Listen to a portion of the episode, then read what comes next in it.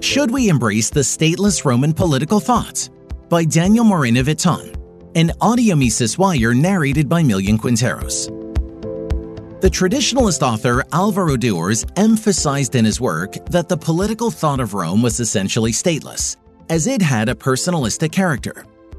In contrast, Greek political thought had a territorial focus, giving rise to the idea of the state.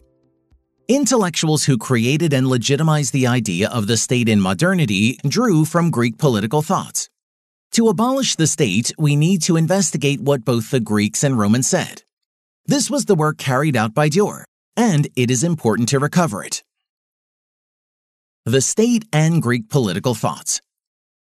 The nation state as we currently understand it is grounded in a territorial conception.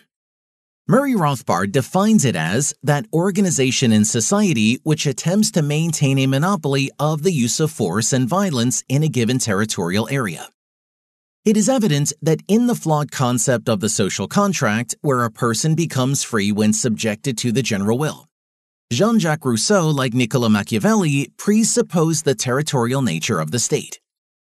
As Alvaro d'Ors points, this territorial idea is directly derived from the concept of the Greek polis. Greek political thought, as depicted by Aristotle, presupposes man as a political animal, which truly means urban. It is within the city or polis defined territorially, where man reaches his full potential. The citizens presuppose a polis, which is linked to a Latin translation of which has been lost but in the Tuscan dialect meant tauda justifying the totality of the city that implies the Hellenistic territorial conception. In Greece, the concept of policing was also understood in a monopolistic manner, as it originates from the Greek term politeia, which in Plato's works was translated as republic and referred to everything related to the organization of the polis. Alvaro d'Ors reminds us that the subsequent invasion of Alexander the Great and the new paradigm of the Hellenistic Basileia did not alter the Greek territorialist conception. Feudalism and Roman political thoughts. On the contrary, during feudalism in Western Europe, there was no state, as its hierarchical organization through vassalage agreements did not allow for the existence of a supreme judge who would enforce laws. Kings, feudal lords, and bishops could all be dismissed, and vassalage agreements could be discovered. Various communities, councils, assemblies, or associations were hierarchically structured with patrons, lords, overlords, and feudal lords. A personalistic political concept is seen owing to the Roman influence imitated by the Germanic peoples. Alvaro d'Ors explains that Roman politics is characterized by a personalistic idea founded on the nomen Romanum, Roman citizens. He elucidates that what gives unity to the civitas composed of citizens, cives, is the nomen around the world with their tria nomina. The territory, territorium, doesn't stem from an urban conception, but rather from what was given to colonists so subsequent Germanic translations of civis indicate a family connection. He goes on to explain that after the union of patricians and plebeians, the populus Romanus is created, with populus having a personal characteristic and being related to pubis, which means pubescent citizens, forming the adjective publicus. This gives rise to the res publica as the assembly of Roman citizens with virile capacity. In his work, d'Ors continues to explain that the empire, imperium, also implies a personal sovereign conception, not being a power confined to a city, but a series of power relations that extend beyond the limits of urban territory. The provinces, provincia themselves, are only an attribution of personal competences. Furthermore, borders didn't exist as such.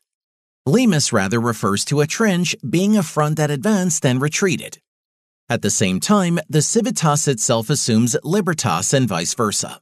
In contrast to the dominion dominus, which was linked to kingship or rex. A regnum was considered less civilized.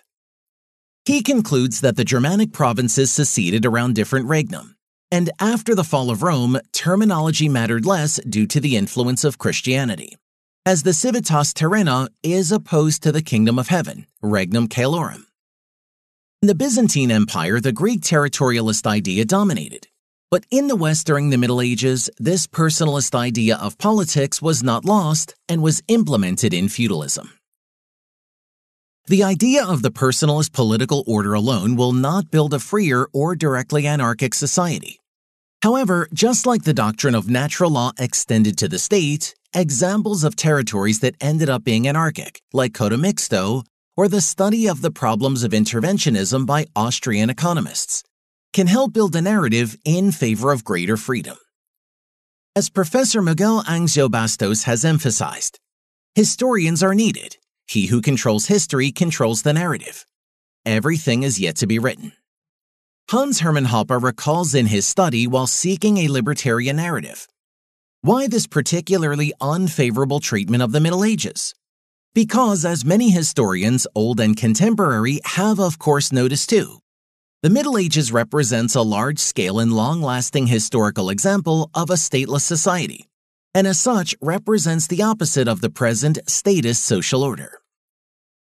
To conclude, as presented by the traditionalist Alvaro de Ors in his work, The Greek Political Organization Around the Polis, is what has aided historians in shaping the ideas of the state. Therefore, historians should reintroduce the concept of the Roman civitas, and intellectuals must build a narrative around it to have a freer political order in the future, a stateless society. For more content like this, visit Mises.org.